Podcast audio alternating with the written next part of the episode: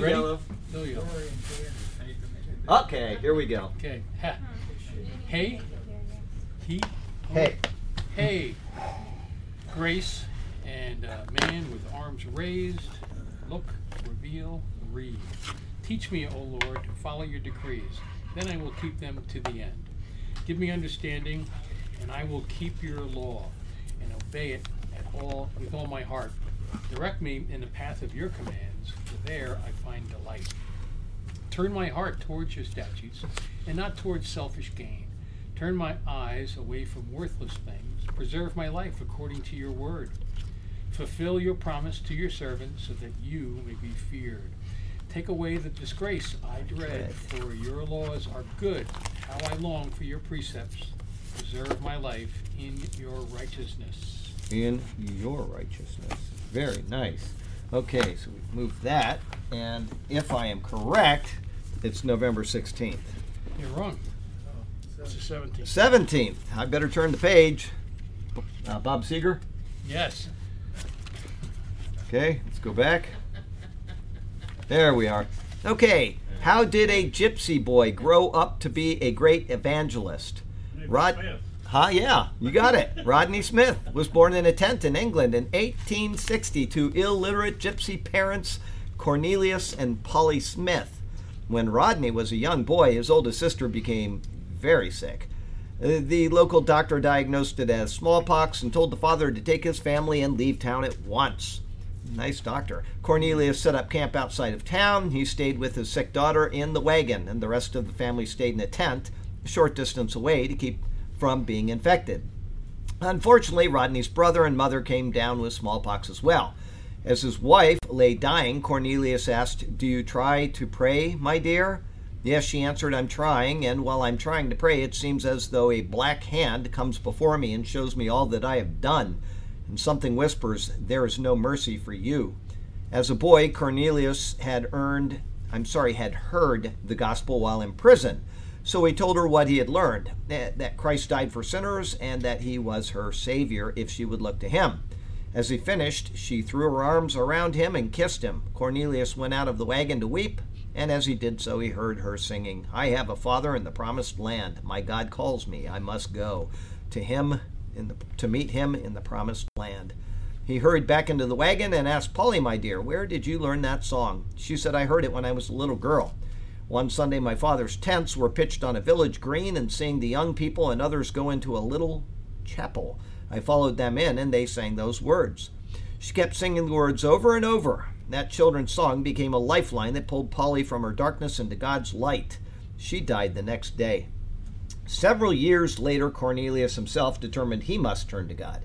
He went to a meeting at, at a mission hall where he was wonderfully converted. He came home a new man. Observing the change in his father, young Rodney had a deep longing to experience the same change in his own life. One evening, as he was sitting near his father's tent, Rodney asked him the question Are you going to wander about as a gypsy boy and a gypsy man without hope? Or will you be a Christian and have some definite object to live for? He surprised himself when he answered his own question By the grace of God, I will be a Christian and I will meet my mother in heaven. A few days later, on November 17th, 1876, Rodney went to the Primitive Methodist Chapel in Cambridge, determined that if there was an opportunity, he would publicly give himself to Christ. At the end of the service, the pastor invited those who wanted to give themselves to the Lord to come to the communion rail. Rodney was the first to go forward. There, in simple faith, uh, young Rodney Smith committed himself to Jesus Christ. He went home, and his father wept as Rodney told him that his prayers had been answered. Rodney Smith became the great evangelist known as Gypsy Smith. He traveled widely, making over 50 trips to the United States to hold evangelistic meetings. Although uneducated, he was a winsome preacher. His straightforward messages and simple gospel songs brought thousands to Jesus Christ. Why do you think God often draws people to himself who feel we are unlikely candidates for becoming Christians? God specializes in the unexpected. He even had his son be born in a stable and then die on a criminal's cross. The this reminds us that since God is the God of the unexpected, no one is eliminated as a candidate for his kingdom. 1 Corinthians 1 26 and 27. Remember, dear brothers and sisters, that a few of you were that few of you were wise in the world's eyes, or powerful, or wealthy when God called you. Instead, God deliberately chose things the world considers foolish in order to shame those who think they are wise. Uh, just so you know, you don't need to go up in front of a church and receive Jesus. You can do that right now in your heart if that's something you want to do. Just talk to Him, admit you're a sinner, ask Him to forgive you of your sins. He died for your sins, He was buried, He rose again. Believe that, and you will be saved. Samuel Classy. Um, he asked for prayers that me, my dad Jarvis, my brother Michael, and my grandpa Ralph have a safe opening weekend for Wisconsin's gun deer season this weekend and that we return home safe and sound Saturday and Sunday. And um, uh, he also asked for my grandpa Roland from my mom's side of the family. He's in his early to mid 80s and his health is failing, his heart is failing, and pretty soon his legs will fail as well.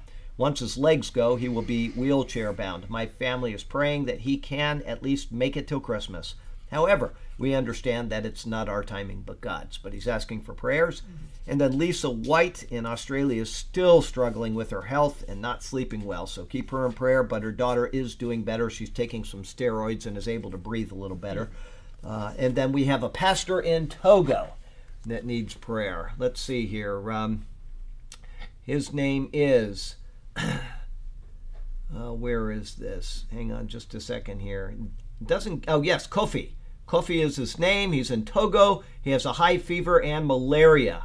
And so we're asking for prayers for them as well. So, Heavenly Father, we do lift these people up to you and uh, the requests that have been made, and anybody else that's right now struggling with whatever is going on in their life. There might be a financial need they're burdened with, or a physical need, or an emotional need, or something else. But Lord, you know all things, and uh, we would just lift up all the hearts that are directed to you right now that you would search them out and uh, uh, be with the people in their times of affliction or distress. And uh, these people here as well and their needs and requests, we do lift them up to you. Lord, we also lift up this class to you, knowing that uh, uh, we are fallible in the presence of your word and we often make mistakes in it. And we would pray that would not be the case. But if there's something that is uh, wrong, that is not being taught properly, we would pray that that would not be the case and that you would correct it. So uh, we would never intentionally give doctrine out here that was incorrect. So help us in this, Lord, and uh, help us not to be stubborn if something is presented that shows us where we're wrong. And uh, may it be to your glory. And we pray this in Jesus' name. Amen. And my son John, too, he's anemic. John is anemic. Yeah, he, he's at about half of what he should be. Oh, boy. Really? What do you mean? Uh, uh, his blood level or something? Okay, John is anemic and he needs prayer as well. So, what's that? Yes. Carroll. Was that working? Oh, good, yeah. Oh, good. Okay, because I saw the red light and I assumed that it was, but I never. I don't think I got a bing on this. I got no bing, so that's usually Mine, I get got a bing. thing from Do you want to watch from YouTube? So, so. Go ahead. No? Yes? No, I'm just gonna be showing some of the verses or like last time. Oh, Sure. verses. Okay, Nice, good, uh, good. Greek word, I can put it up on the TV. put it up for the people. Okay, I got one more thing to read you before we get into class. Um, uh, this is from the gentleman in Pakistan. Boy, he's like you know he's he's not trained in theology or anything, but he's like a pastor to these people already. He's tending to their every need. I will not give names, but we have a prayer request about one of our neighbors, a new believer who came to Christ, accepted him in August, so probably the first uh, meeting that they had.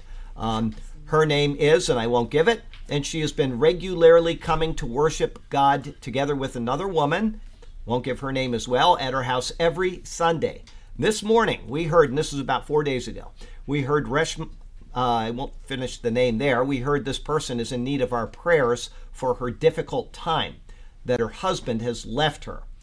He has beaten her a week ago. He forced her not to follow Christianity. He asked her to go to temple and worship idols and offer sacrifices to it every week. She tried to explain to him things about the true God. He denied, and instead he left her alone. So now she's uh, left with three children that she has to take care of. She's very upset these days. We prayed with her and encouraged her. This morning, she came to worship meeting at our house and she requested to pray that God will bring her peace. She's afraid of her husband, who may again beat her. She needs God's protection since she has no work. She has skills to sew clothes. She wants to start sewing business at her home so women from her neighborhood can sew clothes so she may earn good enough pay for rent and utility bills and to buy food. She would need to buy a sewing machine and necessary items to get started. She told us it would cost her $218 to make a sewing setup. So uh, I told him that I will send the money tomorrow, Friday, but I want to give a offer to anybody in the church that hears this now. If I get home and there's an email and it says I'll pay it, great. Somebody already offered fifty dollars. It's involved in the email. There's a couple people that are always involved in his emails, and uh, so uh, 218 minus 50 is whatever that is. But if anybody wants to do that, great. Let me know. And uh, if not, I'm just going to send her the money tomorrow. But I wanted to give people a chance to help out this lady. We're praying for her husband that he will soften uh, his heart and accept Jesus. Please pray for her. I won't give her name. Again, in her very difficult time, we found she is very strong, faithful lady. So there you go with that. Okay, sorry, I didn't mean to miss that, but uh, here we go. We have um, uh, we're in verse two eighteen today. And so you start wherever you want, and we'll Let's just go, go from the there. beginning of the paragraph, which would be 16. Therefore, do not let anyone judge you by what you eat or drink, or with regards to a religious festival, a new moon celebration, or a Sabbath day. There are shadows of the things that were to come. The reality, however, is found in Christ. Do not let anyone who delights in fake or false humility and the worship of angels disqualify you for the prize. Such a person goes into great detail about what he has seen, and his unspiritual mind puffs him up with idle notions. Okay. Uh, this one says it a little differently. Let no one cheat you of your reward. Taking delight in false humility and worship of angels, intruding into those things which he has not seen. So yours uh, leaves out not. This one includes it. it you'll get the same sense either way, but um, uh, vainly puffed up by his fleshly mind. So this yours, if that is the correct rendering, which is probably not, but if it is, uh, it's saying that he thinks he's seen. In other words, he's seen, he hasn't seen. And this one is obviously clearly saying that he has not seen. Whichever is right doesn't make any difference. You get the sense, but just so you know, there is a small difference there. Yeah, exactly. uh, speaking about that, I won't give it away. I typed up a devotional this morning, which will be out in 13 days. And uh, uh, yesterday was the uh, first mention of this individual. And then there'll be one or two more. Maybe it was the last one today. Anyway, it was uh, Acts 12, verse 13. Burke, do you know who's mentioned in Acts 12, verse 13? A young girl named Oh, um, Rhoda? Rhoda. There you go. Anyway, yeah. Okay. Quiet about it. Yeah, very. Yeah. Anyway, I told her yesterday, so she knew that I had done a commentary on. But I, there's something kind of similar to what you said in my commentary about the second verse of her being in there today. Um, anyway, having said that, um, I was uh, just started reviewing next week's sermon. We got this Sunday's sermon coming up, which is obviously part one and part two. So part two explains what's going on in the passage. But I was looking over part two today. I would start preparing for it in advance, and so that's what I was doing. And like last week, where Sergio uh, he said, I, I thought that might be what this was pointing to, and I, I wasn't sure. I was thinking about this particular sermon as well. Part two. Part one, you get information. That's what you're going to get this Sunday. Uh, part two, you're going to get the details. And like last week, if you can read it, you know, read the whole passage. It's not the whole chapter. There's uh, it goes through verse 20 something, whatever. Anyway, um, and then a new section comes in, which will be part, uh, not part three. It'll be a, a third sermon from that chapter, but has nothing to do with the first two. Um, but I was thinking about Sergio's comments on Sunday, and about all of the the types and the pictures. And the reason why I'm saying that is because it was talking about shadows. You mm-hmm. were reading from the verse, the previous verse, shadows and substance, but the substance is Christ. There is, and I'm certain that last week's typology was correct, and I'm certain that next week's typology is correct. I'm certain of it.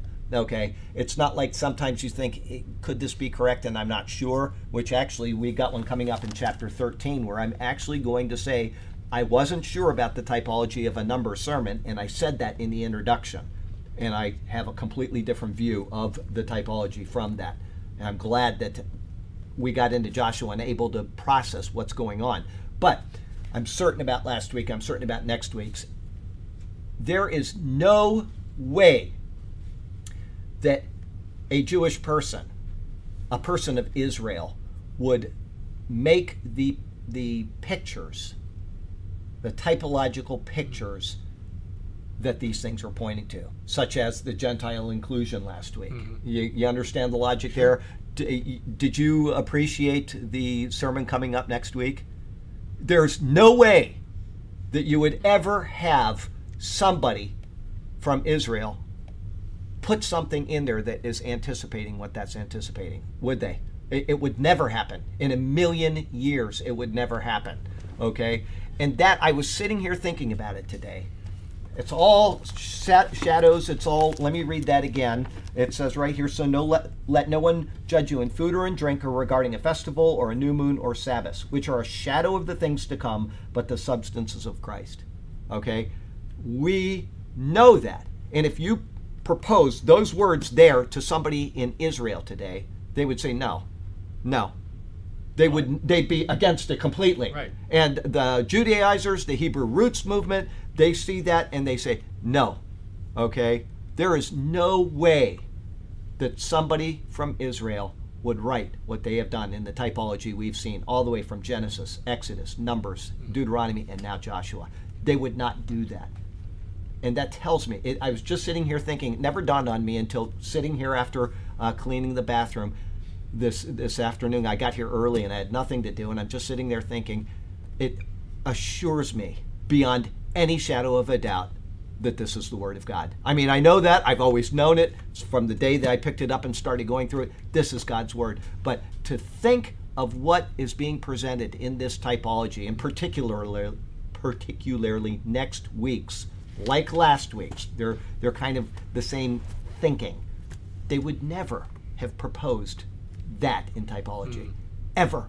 It would not happen. And so I want you to know that as you're reading the Bible and you're questioning your faith about something, you're whatever, stick with this typology. To me, that is the highest form of understanding what is going on in the Old Testament. I mean, we've got a historical record, and we can go and dig in a place and say, well, that matches this. And that's very affirming.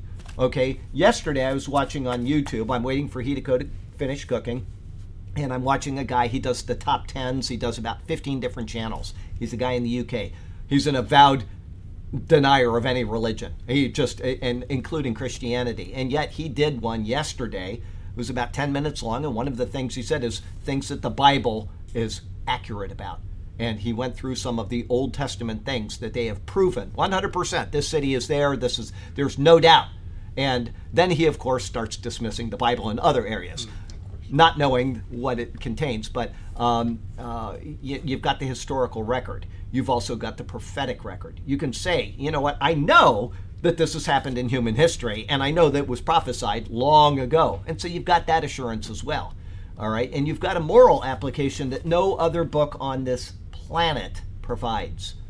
No book sets the foundation for family life, for uh, proper living, for human existence as it should be like this book. We've got people that have written great books about how to live your life properly and how to interact with others and blah, blah, blah, blah, blah, blah. None of them compare in the slightest to what is proposed in the pages of Scripture. And so that will affirm us as well. But I got to tell you what, all of those things to me are, I, I won't say they're subservient to typology, but they are only understood properly when you understand the typology because the typology confirms everything else. It confirms the moral base. It confirms the history. It uh, it all weaves together so beautifully. And so uh, I, I was so excited just sitting there thinking about that after having reviewed next week's sermon so don't send me an email what you think it's about because um, I already know what it's about, and I, I, I, will just, you know, I won't have time to read it and evaluate your comments properly.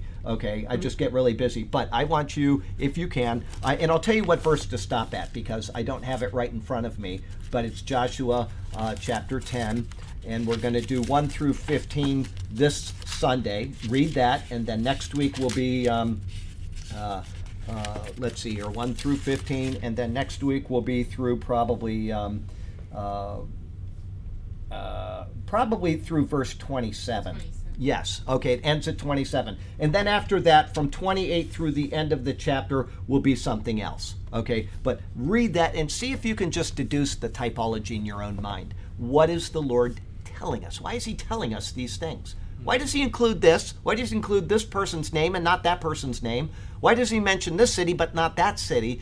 This is what the Lord is telling us. He's telling us real things that are happening in the world that affect you and you and me right now. They affect Israel right now. They affect everybody on this planet in one way or another.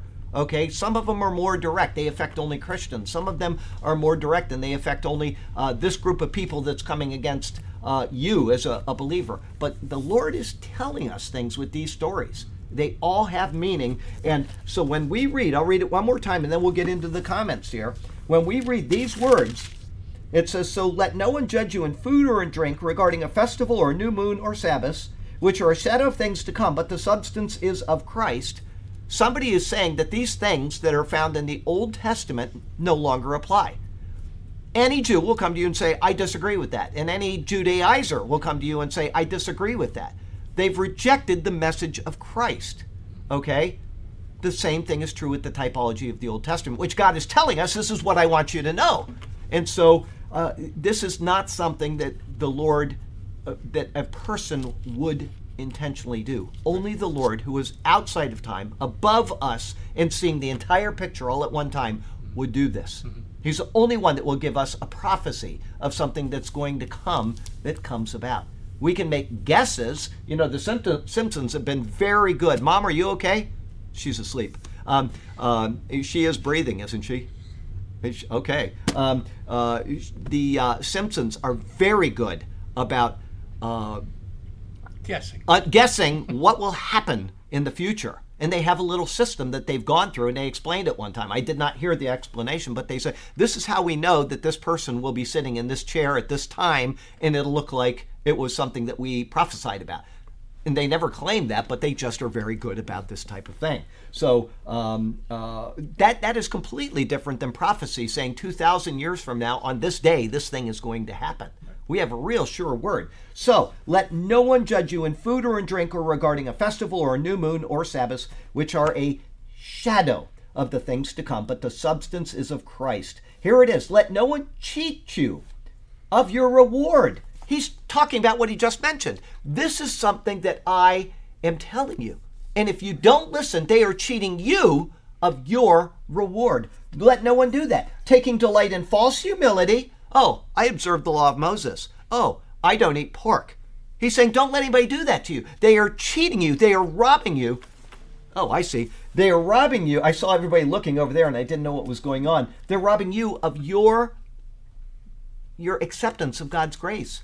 They're robbing you of your fruitful peace, peace mm-hmm. your fruitful relationship with Jesus. So don't let anybody do that. All right? Yes. say something that's interesting that you just triggered a thought in my head. Okay, you've got typology in the Old Testament that if they knew what they were, sh- They would never about, have they would never it. written it down whatsoever. And so the two witnesses, and and, and I don't Right. think Moses is going to be one of them. No. But but if he were, he'd be going, look. You clowns! I wrote this right here. Did you not know what I was writing about? Didn't you know what I was telling Right, you? Right. And, like, you Jesus know- said, This is all about me. Go back and look at Moses. It's all about me. Right. Unbelievable. So, all right. so he would he would make sense there, even though I don't think it's going to be. Absolutely. it's, like, it's just amazing. Ju- it is really amazing. It's beyond amazing to me. My heart is just it, it, it beats fast thinking about it. Um, okay, so uh, worship of angels, intruding into those things which he has not seen, vainly puffed up by his fleshly mind. The flesh is at enmity with the spirit. Okay, the fleshly mind is somebody that's trying to please God through his own deeds, through his own you know whatever under the law or even his own traditions like the Pharisees and all that. So here we go. Paul begins verse 18 in a manner similar to verse 16. He says, So let no one judge you. And he, uh, there he said, Let no one cheat you. The two thoughts combine as stern warnings against troublemakers whose only intent is holding sway over others. The word cheat, used by Paul, is found only here in the New Testament. It refers to the act of discouraging or misleading believers by diverting them from their full potential in Christ. Like I said, if you are, uh, you know, Paul is speaking to saved believers in the book of Galatians, okay? And he is telling them these people are robbing you of your your relationship with Christ by telling you to do these things. And he goes into the example about Peter stay away from the law, blah, blah, blah, blah. He goes on and on.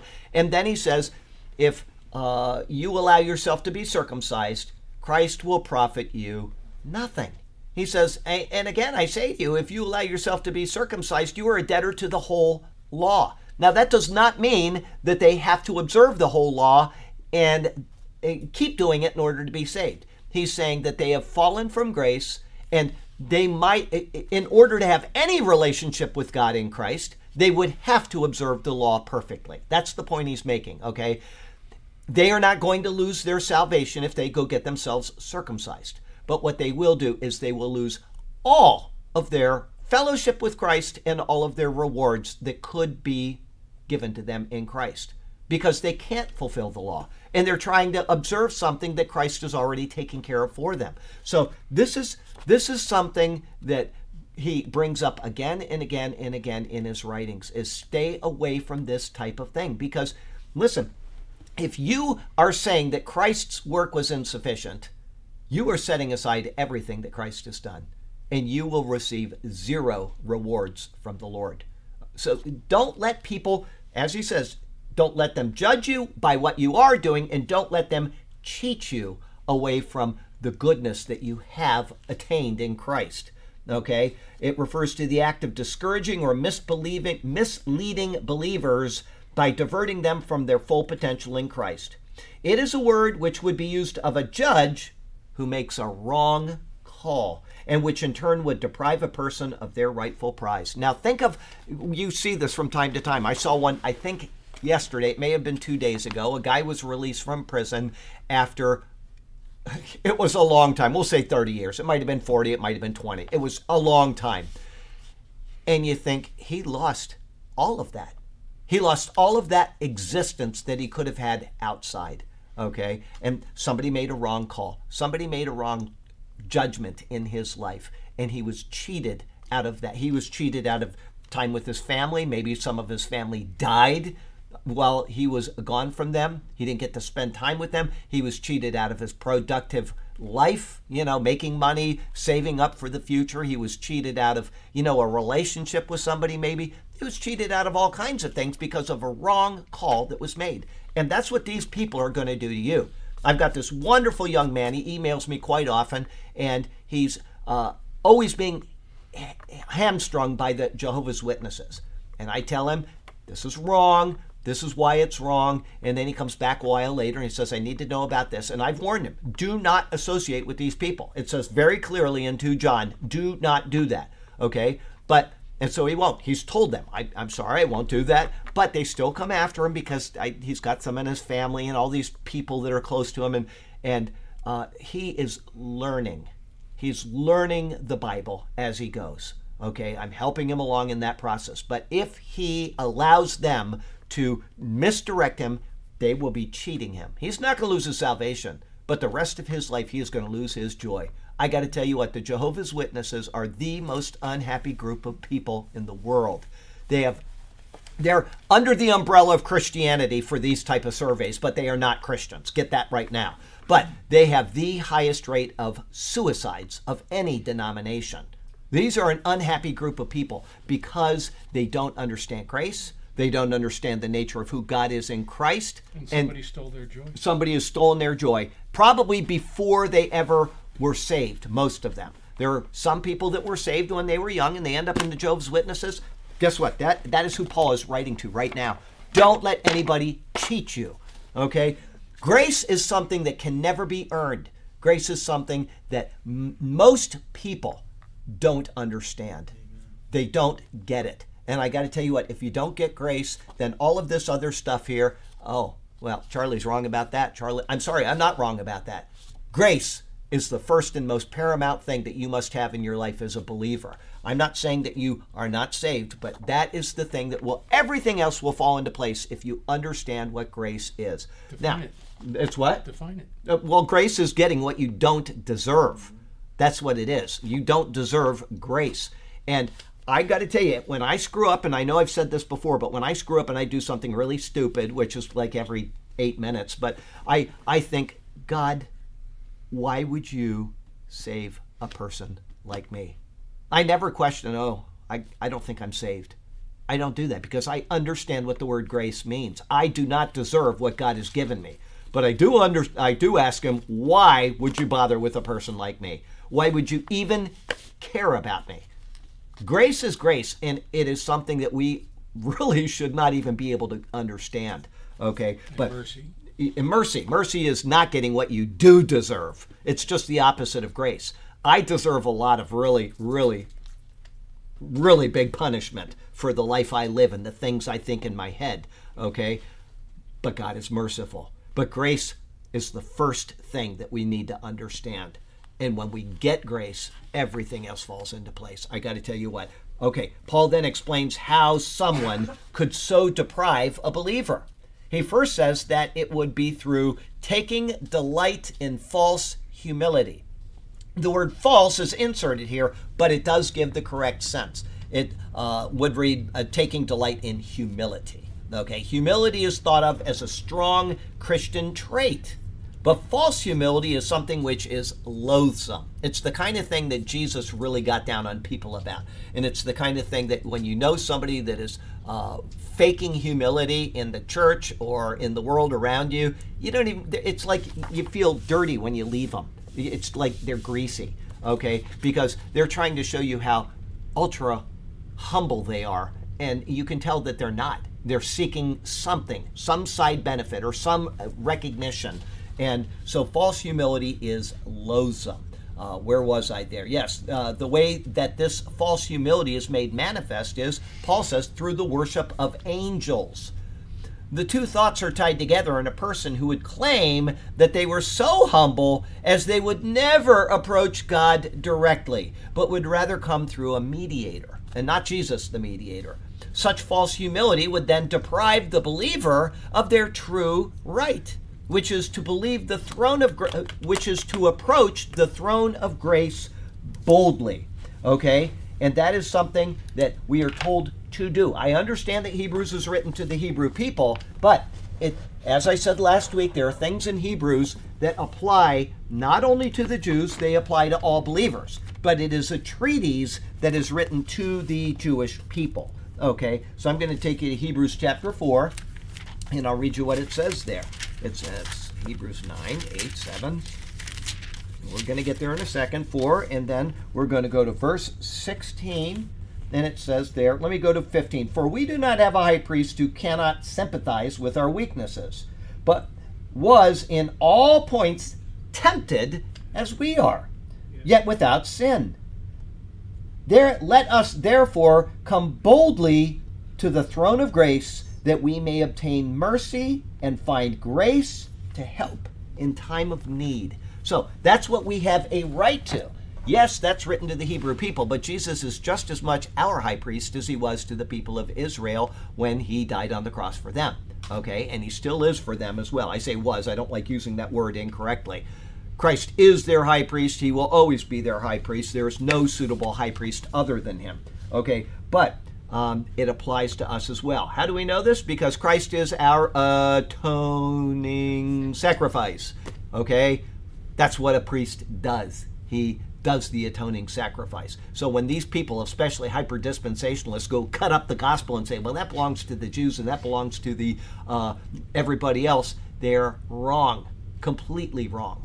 All right, everything that Christ did, all of the feasts of the Lord, everything applies to everybody all the time. Okay? It's just that we, as we saw last week, the inclusion of the Gibeonites in that narrative last week was to show us how the Gentiles came under the umbrella of a covenant that was made with Israel and with Judah. Okay? That's why it's in there.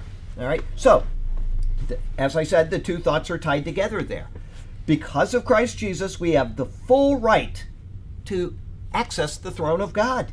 And we have full access to Him in our time of need. I think this thing is going down again. It is, yes. Um, in our time of need. But those who would take delight in false humility would petition dead saints. They would petition angels. They would petition anybody but Jesus because I don't want to bother God with my, they're being false. Okay, that's all it is. Uh, they would petition dead saints. They would petition Mary. They would petition angels such as Michael and Gabriel, claiming that their prayers to such beings would be properly handled by them.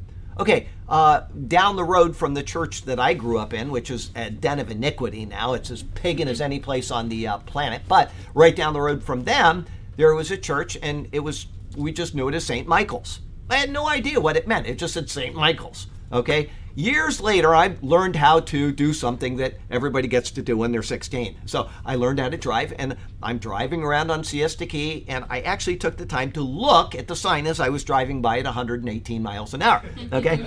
it said Saint Michael, the Archangel. And I was like, what? And I didn't even know anything about theology. I'm like, what on earth is that? They're worshiping angels. This is the type of false humility that this is speaking of. Angels, Saint Michael and Saint this and Saint that. Listen, let me tell you what, that is not where we go to have our conversation with God. We go to God through Jesus. What denomination? Uh, it's Catholic. Oh. RCC. Yeah, absolutely. So this is the kind of thing that this is speaking of. Okay? Um, it is a trap, here it is, which Roman Catholicism teaches quite clearly. And those who follow in such teachings are deprived of their rightful use of God's throne. Oh, we got to say, what's the first thing you do when you, you do wrong? They, you go into that little box with this guy that's got a poofy robe on, and he tells you to do what? Say Say, three Hail Marys and four Our Fathers. Oh, you got off easy. I had to do it's all done. 437 Hail Marys. Oh, no. Okay, no, I'm kidding. You'd never I- come I, back. I, never went in there, but yeah, you do Hail Keep Marys. He never tells you, you know, oh, you you're already forgiven in Christ. This is grace. God has sent His Son to forgive. You don't get that. You got to do this and you got to do that and you got to do one thing and another. You are being deprived of what God has already given in the giving of His Son. Completely deprived of it. You're being robbed of it. Like that judge that gives you a wrong sentence and your life is deprived of freedom or money because it was a wrong sentence. Okay? Jesus Christ is clearly shown to be greater than all angels in the book of Hebrews. And he is noted as the one and only mediator between God and man in the book of 1 Timothy. Okay? When you read the book of Hebrews, I want you, if you haven't heard this before, I want you to think of this as you're reading Hebrews. Greater than you go through the book of Hebrews, Jesus is greater than Aaron. Jesus is greater than the law. Jesus is greater than the angels. Jesus is great. He goes again and again and again. We have a better offering. We have a better sacrifice. Think of the word greater than when you're reading through the book of Hebrews, and it will be a lot clearer for you.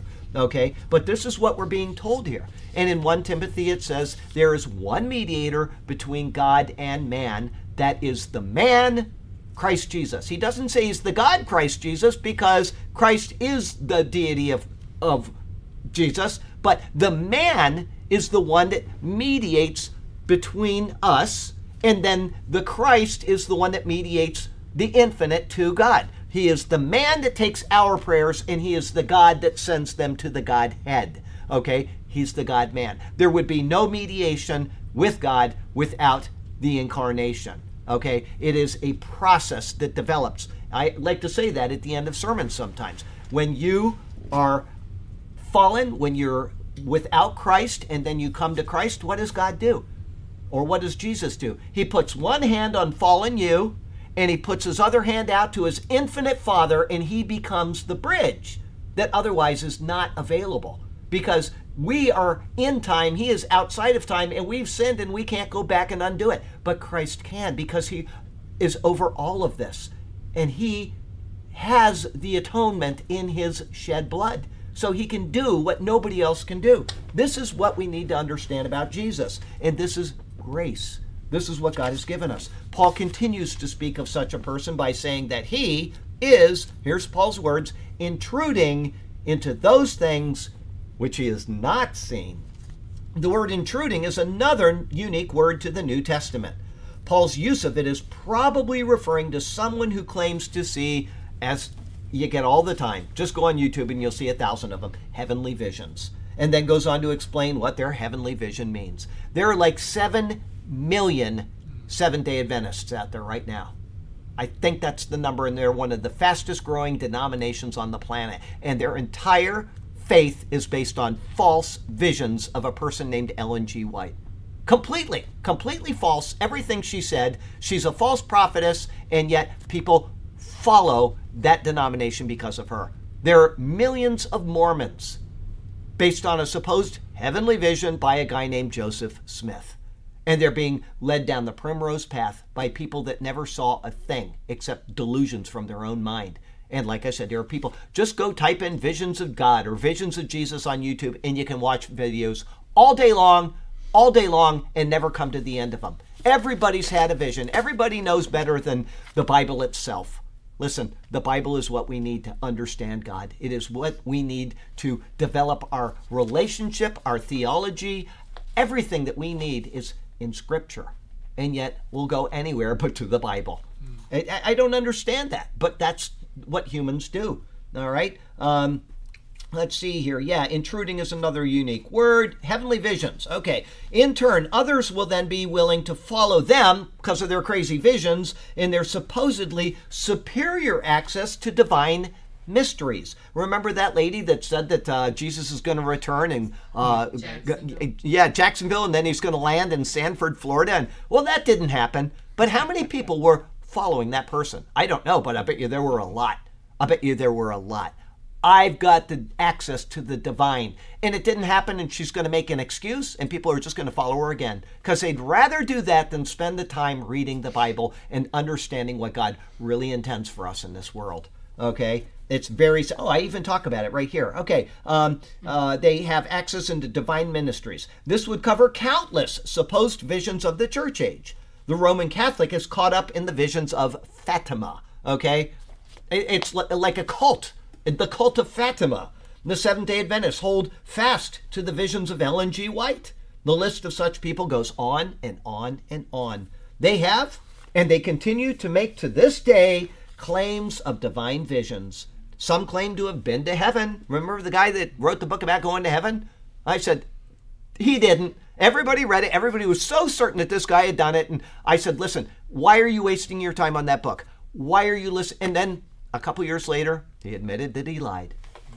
Why would you even get into that? It was the kid. Well, the kid, whatever, it doesn't matter. Whoever it was, I said, nobody has gone there. Nobody's had a vision. And people are spending millions of dollars on books instead of just picking up the Bible and reading it. Because sensational sells. We like sensational. When we turn on a movie and it's boring, what do we do? We turn the channel. We want something that'll excite us. I'm going to say this, I think, in this week's sermon, maybe it's next week's sermon. There is nothing more exciting than this book when you know what this book is telling you. But it takes a lot of study, it takes a lot of hard work, and it takes a lot of your time. I mean, what 1189 chapters in this Bible. That's a lot of work to get through it, and it's confusing. But the more you read it, the more it it opens itself up to you. And pretty soon you're saying, I can't, I'm so excited about this. But people don't want to do that. And so they do this nonsense. Okay, some claim to have uh, uh, been to heaven, some to hell. Okay, here's one for you. Now, hell, I want you to know that the word hell doesn't really mean hell.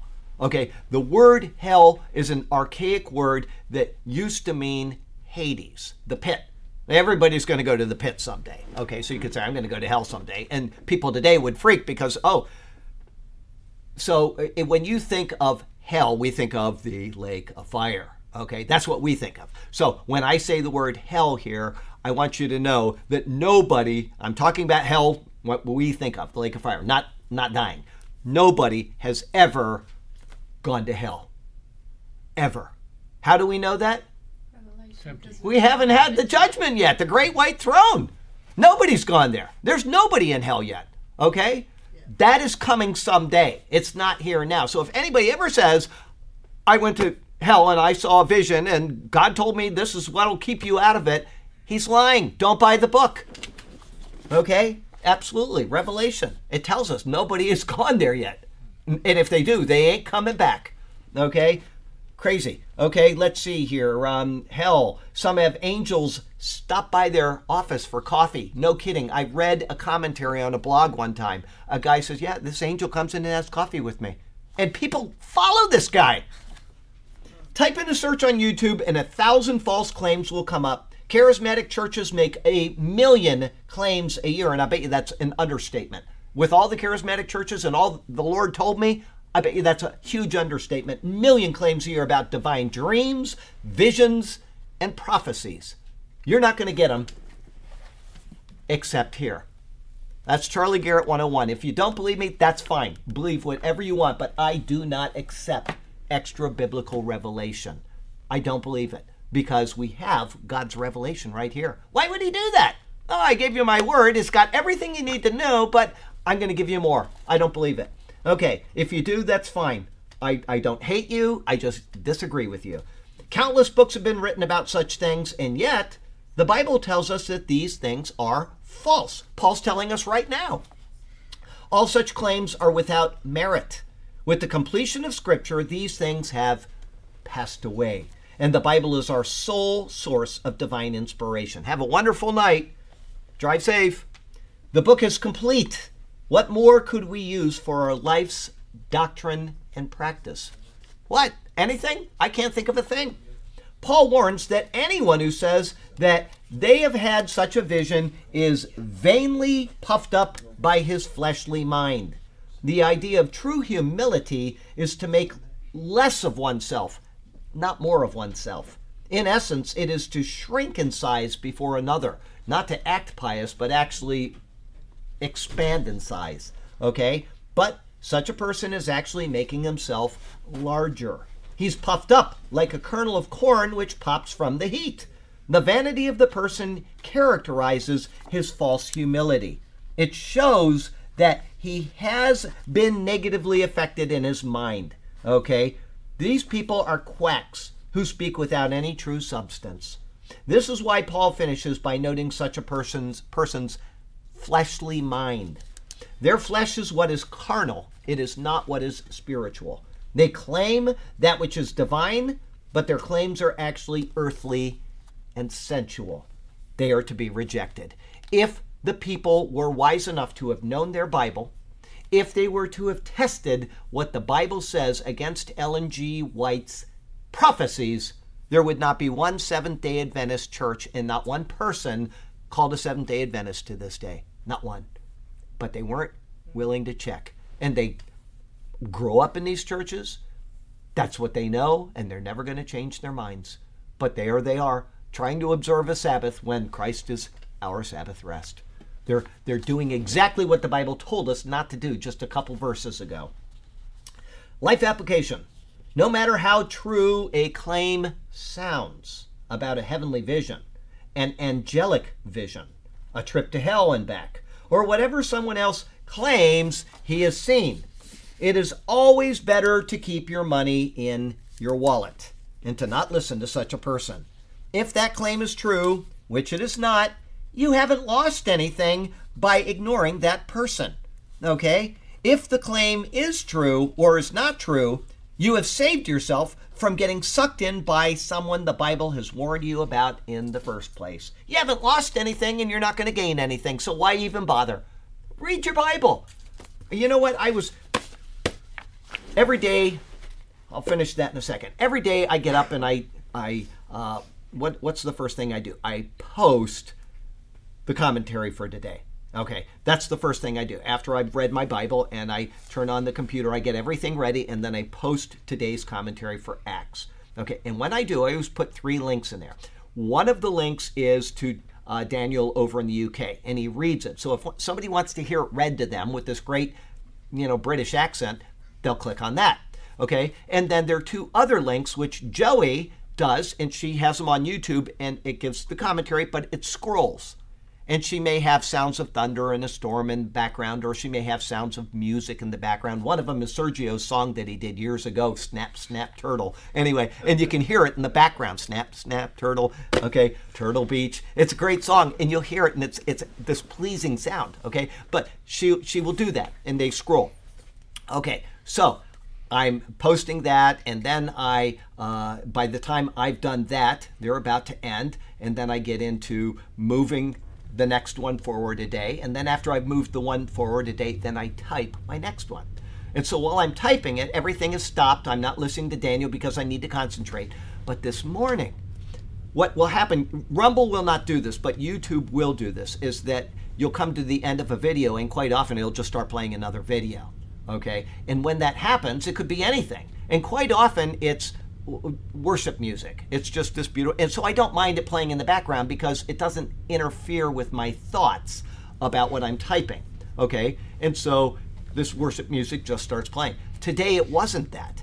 Today it was, um, what's it, David Suchet, who, uh, uh, Poirot, the guy that did Poirot. You've seen him. Everybody here has seen David Suchet. Um, there, that guy right there. David Suchet. He's he was uh, he did all kinds of great things. You've seen him. I guarantee you've seen him in movies. Okay, David Suchet reading the Gospel of Mark. It just came up in it, and you know I've listened to him before, so it selected that because I've listened to him. I've listened to John, I've listened to Matthew, I've listened to Luke. Well, it brought up Mark. That was the next one apparently in the playlist, and I had to stop it because I can't think while somebody's reading. Music is different than, but as soon as I was done typing my commentary this morning, he went back on, and that's what I listened to through all of my research for the CG report. And so I did the whole book of Mark this morning. And I have to tell you, he does a marvelous job. If you want to hear a great reading of the Bible, go to David Suchet. You can also get it with Johnny Cash. You can get all kinds of people that do it. But this guy, he's very eloquent. He's very proper in his English, and he will do a great job for you. I know you'll like it. But um, the point is that once I started hearing that, all I wanted to do, to do was to hear it. That's all I wanted. I couldn't wait to get done with my commentary because I wanted to hear the Bible read to me. And when I get in the car, if the Bible, Thor, my son, he borrowed my car last night. He had to pick up something, and if you own a truck, people are going to borrow it. I can tell you that right now. But he borrowed my truck, and he uh, turned off my Bible because he knows that I don't want to lose where I'm at in my Bible and he turned on uh, Christian radio station. So he's listening to Christian music. And when I got in the car this morning, I turned it on, and here's Christian music, and I thought, I don't want to listen to this. I want to listen to the Bible. Once you get used to having the Bible fill your life, nothing will ever replace it. Nothing will replace it. And once you hear it read, you just want to hear it more. So Focus on scripture. Don't focus on this stupid stuff that doesn't edify anybody. It doesn't build up anybody. It is lying to you. It's depriving you of your money. It's making other people rich that don't deserve it. I could write a book today on my trip to heaven, and I guarantee you it would sell millions and millions of copies. I'd be a millionaire. How about that guy? TB Joshua. Hey, there he is. That guy, uh, he's he's what we're talking about. Anyway, uh, if I did that, if I was to write a book about this, people would buy it. I guarantee you. And because I know what the Bible says, I'd be able to weave it in to make it so convincing that I would sell millions of books and I would be deceiving people. Why would I do that? There's no need for that type of thing, and there's no need for you to participate in that type of thing. Learn the Bible, get into the Word of God, and you will be blessed beyond anything else that will ever happen in your life.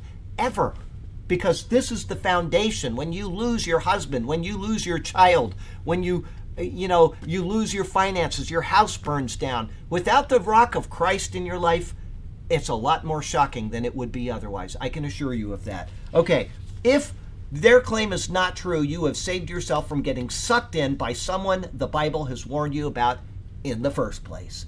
Instead of watching their stupid hour long video, try reading your Bible for an hour. Or just listen to David Suchet, okay? Instead of buying and reading their book, try going to a decent Bible study. In the end, it all comes down to priorities. Don't waste your time on such nonsense. Please, that's what I implore you. And you know, this is, like I said, this is coming from somebody that could easily do that. I could easily do that. And I'd have all kinds of sales, and people would say, oh, I guarantee you that's true. When you go to the Superior Word website, every bit of my life since I have come to Christ and typed commentaries on the Bible, every bit of it is there. Every bit of it is free. People email me and they say, Can I borrow uh, your stuff? And I say, Borrow it. Use it. Just copy it. I don't care. And I tell them the same thing every time. My copyright is that you have a right to copy. I don't care because it's not about peddling for money, it's about the Word of God. Okay?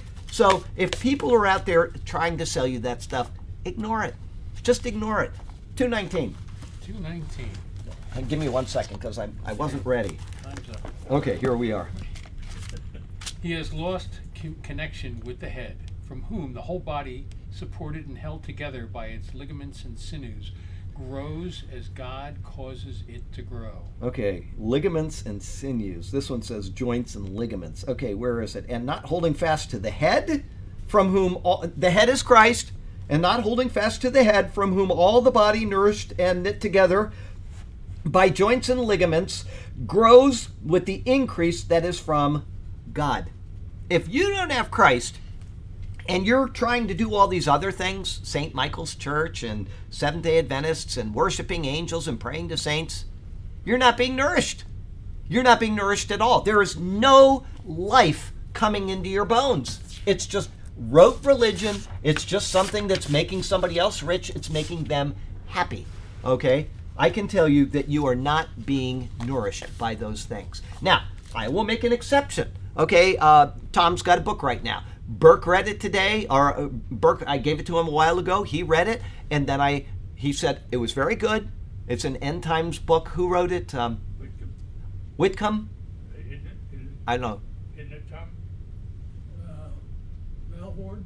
Oh, Yeah, Walford. Okay, yeah, Walford wrote it, and Burke said it was good. I have no pe- problem with people. I have no problem with people reading books like that. They're, you know, it's a view on the end times. Okay, I think people get a little too crazy about the end times, and pretty soon that's all they focus on. That's not healthy.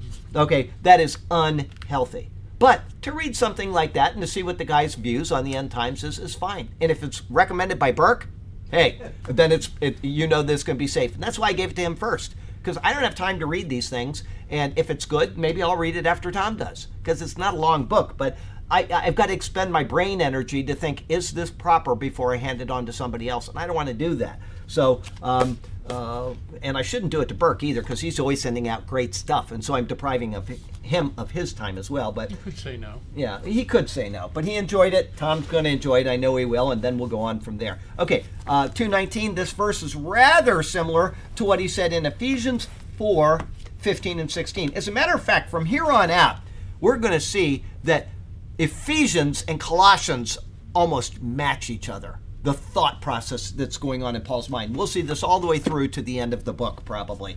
Um, I, I can't say that for certain, but it is coming. So we're going to go right now to Ephesians. Um, what did I say? 4, and then 15 and 16. So Ephesians 4.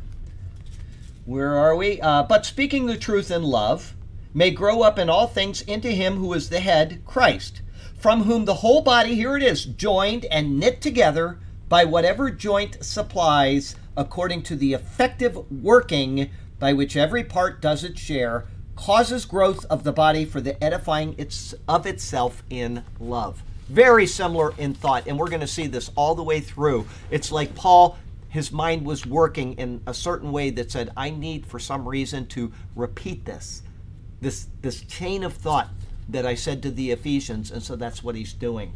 Okay, um, let's see here. Paul is now bringing an indictment against such a person as mentioned in the preceding verse. It is the one who, as he stated, is puffed up in his fleshly mind.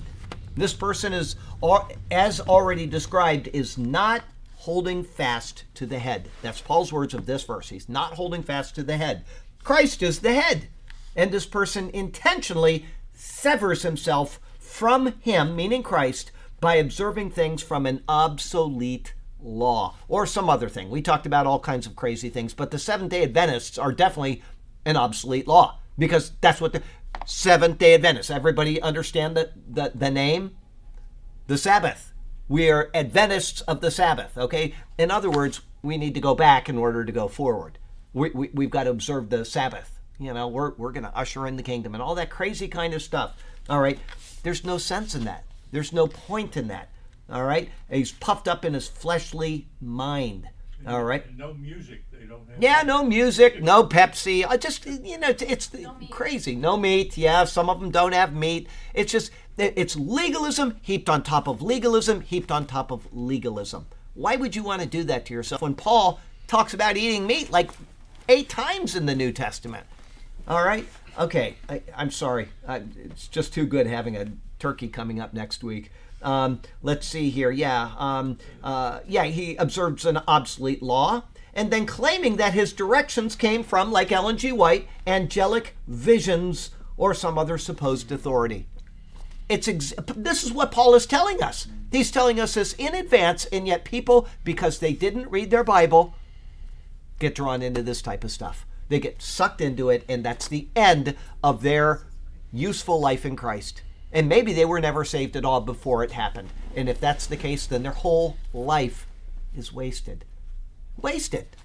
But Paul notes that it is Christ from whom all the body, nourished and knit together by joints and ligaments, grows with the increase that is from God.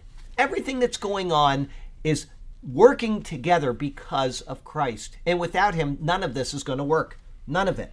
There is one body that is attached to Christ, and that body is wholly interconnected. It is, as Paul says, nourished and knit together. And everything works seamlessly because the head directs it. If you are not connected to the head, then you are not being directed by the head. These people sit in the Seventh day Adventist church or in the Mormon church, or they're not being directed by the head. There's no nourishment that, you know, and the funny thing is, they're reading the same Bible. They're reading the same Bible, but they're selectively, okay? And once again, this nice young man that emails me about these Jehovah's Witnesses, he has a question. Of course, they take one verse and they never expand on it. They never evaluate any other verse that's connected to it because if they did, it would disprove what they're trying to claim.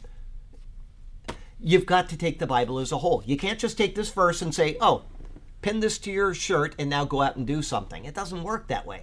Okay? You have to have a, an idea of everything that is taught in the doctrine that's presented. If somebody gives you a verse about baptism, for example, we'll just stop right there and we'll say uh, Mark, Mark 16. Let's go there.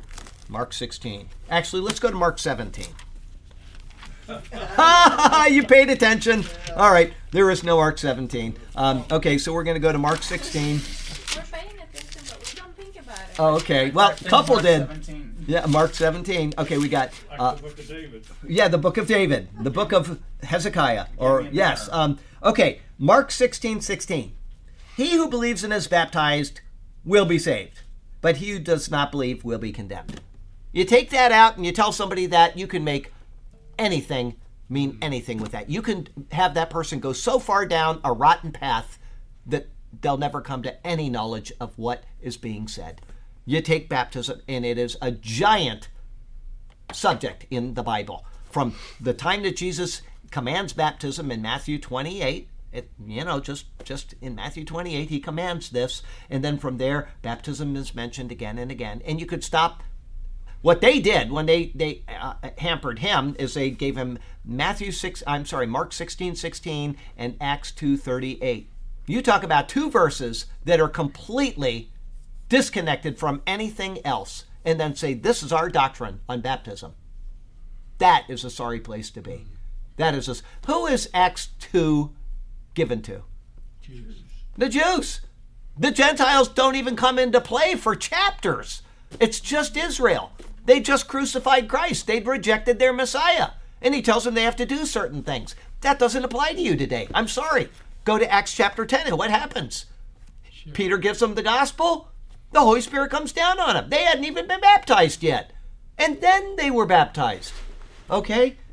Acts 16, 16, or I'm sorry, Mark 16, 16 is not a verse that you want to eh, use for telling people about baptism unless you take it in the context of the entire subject of baptism. You have to take Max Lucado out too. Somewhat? Max Lucado. Max Lucado. Yeah, he's Church of Christ, right? So He- he's a I know he is. a preacher with a lot of people. Yeah, I know he is, and he, he- you got to be baptized in order to be saved. That's absolutely crazy. I, were the people in Acts chapter 10 not saved until after they were baptized, but they'd already received the Spirit? That sounds like Paul's words of Galatians. It doesn't make any sense, but people don't think. They don't think. Okay, um, let's see here. Um, uh, I don't even know where I was. Body is nourished, um, uh, interconnected. It is nourished and knit together, and everything works seamlessly because the head directs it. Okay, I, I know I've read this before, but I'm going to read it again. If someone does not hold fast to Christ, then there is no interconnection, and thus there is no nourishment. And there is no nourishment, then there can be no growth with the increase that is from God. If you're not being nourished, you cannot grow in the subject that the um, uh, what am I thinking of? The theology of God. You can't do it. You will be stagnant. Whatever you've been taught, that's all you're going to believe, and you're never going to develop. Okay? Paul doesn't say there's no growth at all, but the growth of someone who is not connected to Christ does not come from God. Anything not of God is, by default, of the devil. 1 John 3 8, for example. It's several places you can see that. This is the warning that Paul makes in following such a person. He claims spiritual enlightenment, but there is rather spiritual darkness. Hey, we see that in the projects. Not as often as we used to, but you do see the JWs walking around. You'll see the Seventh day Adventists walking around. It's either darkness or light, it's either grace or it's works. There is no fellowship between the two. He claims spiritual enlightenment, there is spiritual darkness. He claims life and viability, but there is instead only a path which leads to sickness and to death. As a logical connection to what Paul is saying, we need to realize that Christ Jesus is not physically here with us. Anybody that thinks that is wrong as well. And neither are the apostles, meaning those who saw and learned directly from Jesus. As this is so, then the Bible by default must be our one source of staying connected to the head. Everybody see that? It ain't going to come from anybody else, any other book, or any supposed person that says, The Lord just told me. I remember sitting in a church one day. Zola Levitt was visiting, and we went up to see him. And that pastor, the Lord just told me somebody here is, uh, needs to come in and uh, clean the kitchen this weekend and have it ready for church on Sunday. He did this like 15 times during the time that he was talking. He only talked a few minutes because Zola did all the talking. But this guy was like, he's just convicting his congregation constantly because he has a spiritual connection to God. God is speaking in his ear while he's speaking to them.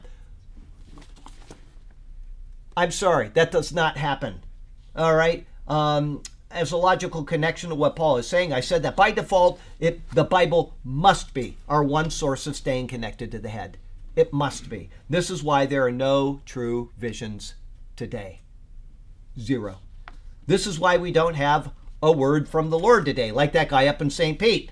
The word from the Lord is the word of the Lord, meaning the Bible. Instead of believing people who, let me turn the page here, who make claims about extra biblical revelation, just think the matter through.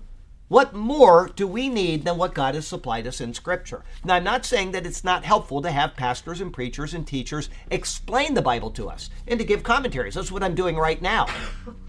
That's not what I'm talking about. I'm talking about people that are claiming that they are getting revelation that isn't in this book. It's one thing to analyze this book, and it's another thing to add to this book. As the wording used by Paul here is very close to that of Ephesians 4 15 and 16, referring to that commentary, you can go online and read it or go watch the old Ephesians Bible studies, will provide additional insights into his thoughts of this verse. In the end, the result of not being properly connected to the head is to follow a sad path which leads to loss. That's the only thing it's going to do. If you're not connected to the head and you're not understanding what this word is saying, then you are going to face loss. I'm not saying that you're not saved or you're going to lose your salvation. I'm talking about you in your relationship to Christ and your growth in Christ. Okay? Life application. How many times and in how many different ways does the Bible need to warn us about following false teachers? And yet, countless numbers of people do just that. They may or may not be saved, but even if they are, their doctrine has them in bondage. And the people they follow will only continue to lead them down unhappy trails without any true connection to the head of the faith. Unhappy trails. You know the old song, Happy Trails? Okay. Yeah, I was just also thinking, every time I hear somebody say, God told me, and ask, how did he tell you? Did you hear an audible voice? Yeah. Was there a supernatural revelation? It's always no, it's just like a feeling Yeah. or a hunch or some kind of a emotional thing or some signs like number here they saw, number there they saw. But I, I maybe you can tell because I can't think of a single God's revelation in the Bible that was by hunch or feelings. It was always clear, audible Very clear. even the vision with Peter, then he spoke to him audibly to Peter, say, Simon, go down there, three men waiting for you. So all of this always audible, Always. always, clear. There was never hunch or Yeah. feeling. It, No, I can't think of any. I can't think of a single one. There's never a time. Isaiah was told Hezekiah is going to die. He gets out to the middle court. The Lord spoke to him. Yeah. He turns around and says, I'm going to add to you 15 years. Okay, there's always something direct that the Lord has done. These hunches, it's fine to have hunches. And I'm going to tell you what, there are times where we may think, you know, I really think I better talk to that person and you don't, and the guy dies the next day, and then the rest of your life you're regretting it. Okay? I honestly believe that Lord will put something on your heart to do something, but that doesn't mean that you need to go telling everybody else about it. That is between you and whatever the Lord has given you. You don't need to tell everybody about how spiritual you are because the Lord put it on my heart to just do what He told you to do in your heart and let it go. Just be done with it. Okay? I, uh, you know, and here I'm going to violate what I just said. But a couple days ago, I see this one guy. You know, these people come in. They work at the bike shop in the mall. Okay, and there's beach attendants, and there's um, uh, they work on motorbikes, and there's there's like all kinds of people coming and going, and some of them don't last long. They'll come in, and they'll be there. Hey, I'm blah blah blah, and you know I'm Charlie, and uh, you know, and I'll see them two days, and then I don't see them anymore. They quit. They don't like the job, and I finally came to my senses about 15 years ago, and I said I'm just not going to get to know their names until they've been there for a while because I'm just remembering names and I can never remember them, and I'm like, whatever happened to that? Okay, so there's a point where you have to say, okay, I know this guy now and I need to get his name. And I did it with somebody a day ago. I see him every day for about, eh, you know, four months and, and I'm always feeding the birds or I'm doing something. And so uh, uh, we'll just say something to each other. But a couple nights ago, I was laying in bed and I'm violating what I told you not to do. But um, I, I was lying in bed and this guy came to mind. And I said, you know, I really need to talk to him about the Lord. Not because the Lord told me, maybe the Lord put it on my heart, probably not, and you'll know why in a second, but because it's my responsibility to tell him about Jesus. And I see him when he's not working, which I'm not going to go bothering somebody while they're working unless I get permission because I don't want to rob the boss of that person's time. But um, uh, I, I was just laying in bed and I said, I need to talk to that guy. I see him every day, and you know, what if he dies tomorrow? And so I did go up to him yesterday. Was it? Yeah, it was yesterday. And I introduced myself formally. He's from Michigan. He said he's from Lansing. I said, "Oh, I preached in Lansing in 2010," and we talked. Oh boy, and and uh, uh, I asked him, you know, if you die tomorrow, what's going to happen? He says, "I'm going to heaven." I said, "Why?" And he said, "Because I believe in God." And I thought, I don't like when people answer that way because God means a lot of things. I mean, it, it could be Islam, it could be Buddha. And I said, Well, can you be a little more specific? And he says, Yeah. I said, I'm a saved believer in Jesus. And I said, Good. That's what I needed to hear. This God thing goes nowhere. Okay. He attends at, I guess, Bayside Baptist. Okay. And uh, anyway, so he's fine. So the Lord did not obviously impress upon my heart to talk to that person. It was me being convicted in my own self because I type a commentary every day. Please be sure to tell people about Jesus. Please, and I say this, you know, probably two commentaries a week. I say it or three, and so I, I convict my own self by doing that. And I woke up in the middle of the night and I thought, who have I not talked to about Jesus that I need to? And he came to mind. Okay. Um, but if in fact the Lord put that on my heart, then I would just go do it. And I don't need to just, you know, "Oh, the Lord told me to talk to that person and I did and he got saved. No, that's kind of violating the false humility thing, right? All of a sudden you are making yourself the focus of what happened. Just say, you know what? I talked to somebody and they got saved. And that's all you need to say. You know, now I'm going to start a Plus- disciple, discipleship or save something. What? Plus, you didn't. Yeah, save you him didn't to save it. them. That's exactly right. Jesus. So, yeah, very, very good point. Okay, we better go because we got 15 minutes and I know we can do a third Ready? verse today. So, yep, 20. Since you died with Christ to the basic principles of this world, why, as though you still belong to it, do you submit to its rules? Okay, now this ought to be obvious. It, I'm going to read it. Uh, it's a little different, not much. Therefore, if you died with Christ from the basic principles of the world, why, as though living through, I, I'm sorry, I, I- that's my dyslexia. Therefore, if you died with Christ from the basic principles of the world, why, as though living, not living through, uh, though living in the world, do you subject yourselves to regulations? Now, he's going to explain what this means in the next verse, and we're not going to have time for it, I'm sure. But he says, Do not touch, do not taste, do not handle. What's he talking about? He's talking about the law of Moses. He's talking about, you know, maybe somebody adding in their own thing, like the uh, the Pharisees. You got to wash this, and you got to do that. and, You know, you got to do this, and and why would you do that? That's what Paul is saying right now. Why would you do that?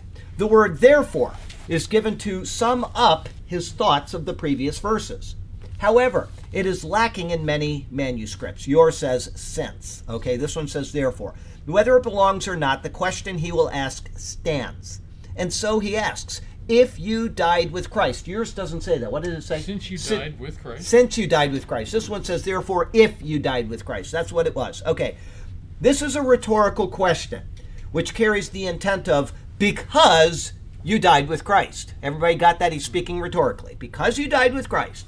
The idea of dying with Christ was explained in verses 11 and 12, but it finds a full explanation in Romans chapter 6. We're not going to go there. It's verses 1 through 11. Go read it. What does it mean to die with Christ? Okay. Chapter 6 of Romans verses 1 through 11. Paul then notes that they have died with Christ from the basic principles of the world. This is speaking of the traditions and doctrines of men.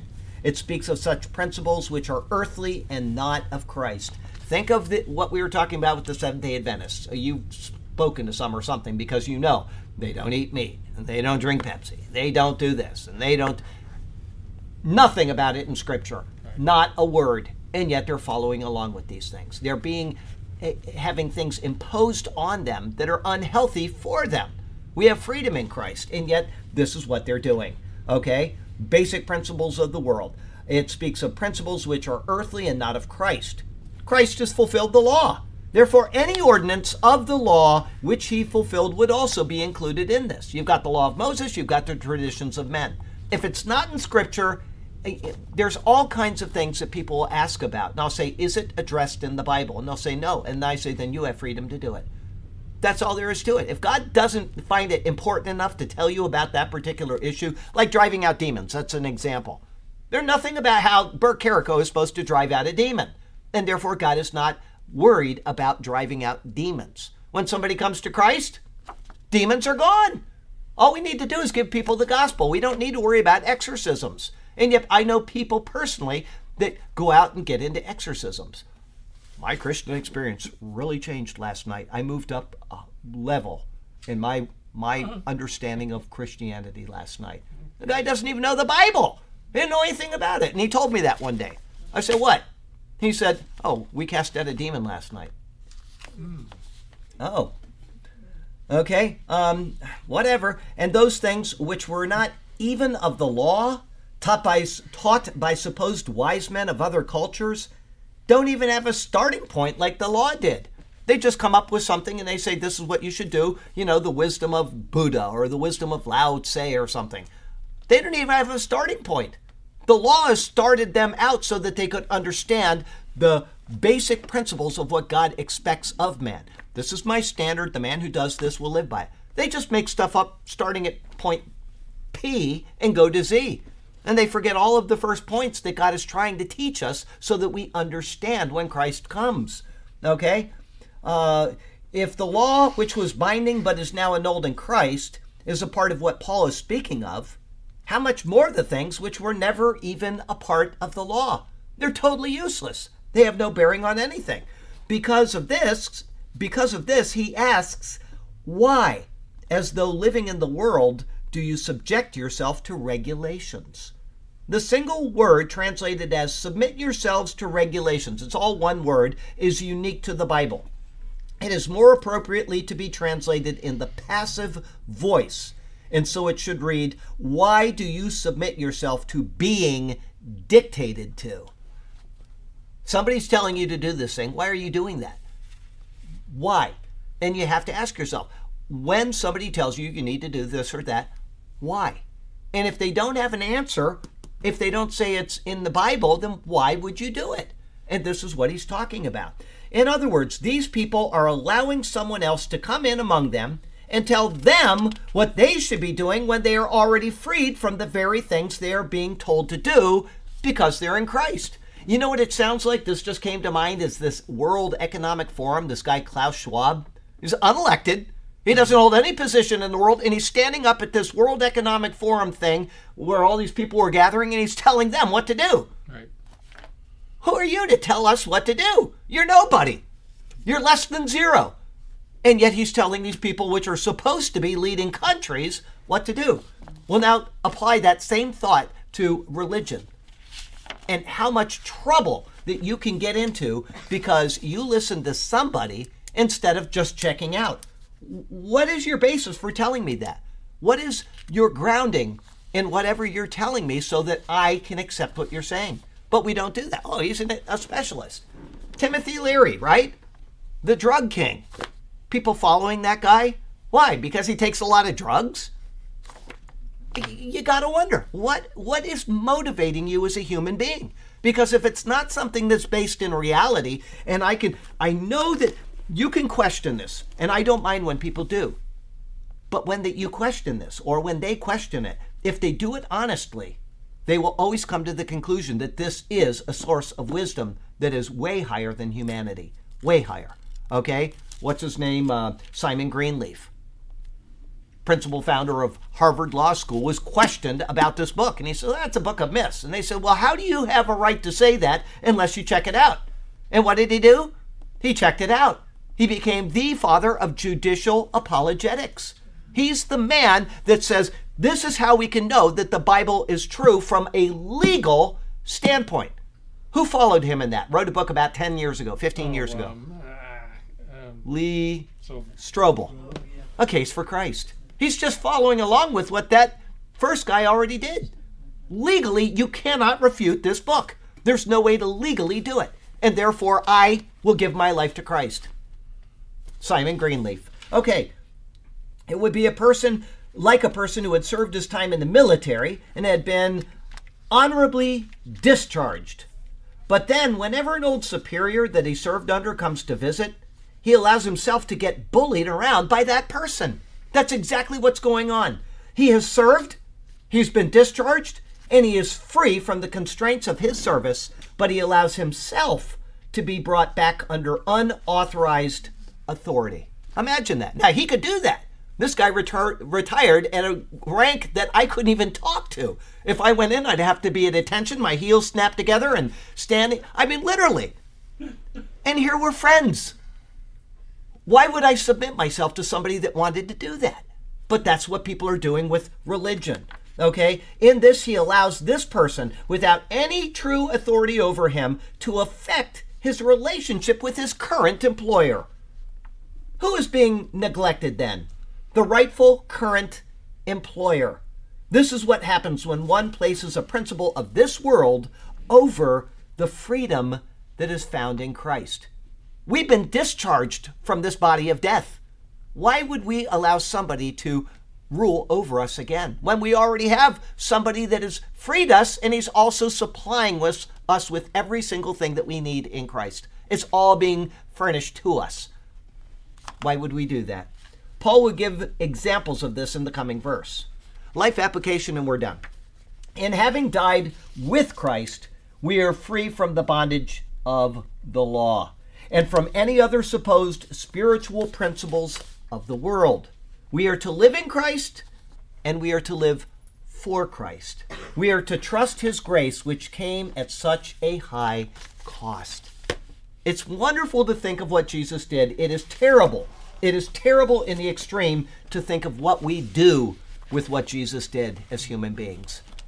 When we go back and we observe the law, I mean, I can't tell you how many emails I get from people that, oh, you're going to hell because you're not observing the law of Moses. I hear you're a pastor that says it's okay to eat pork.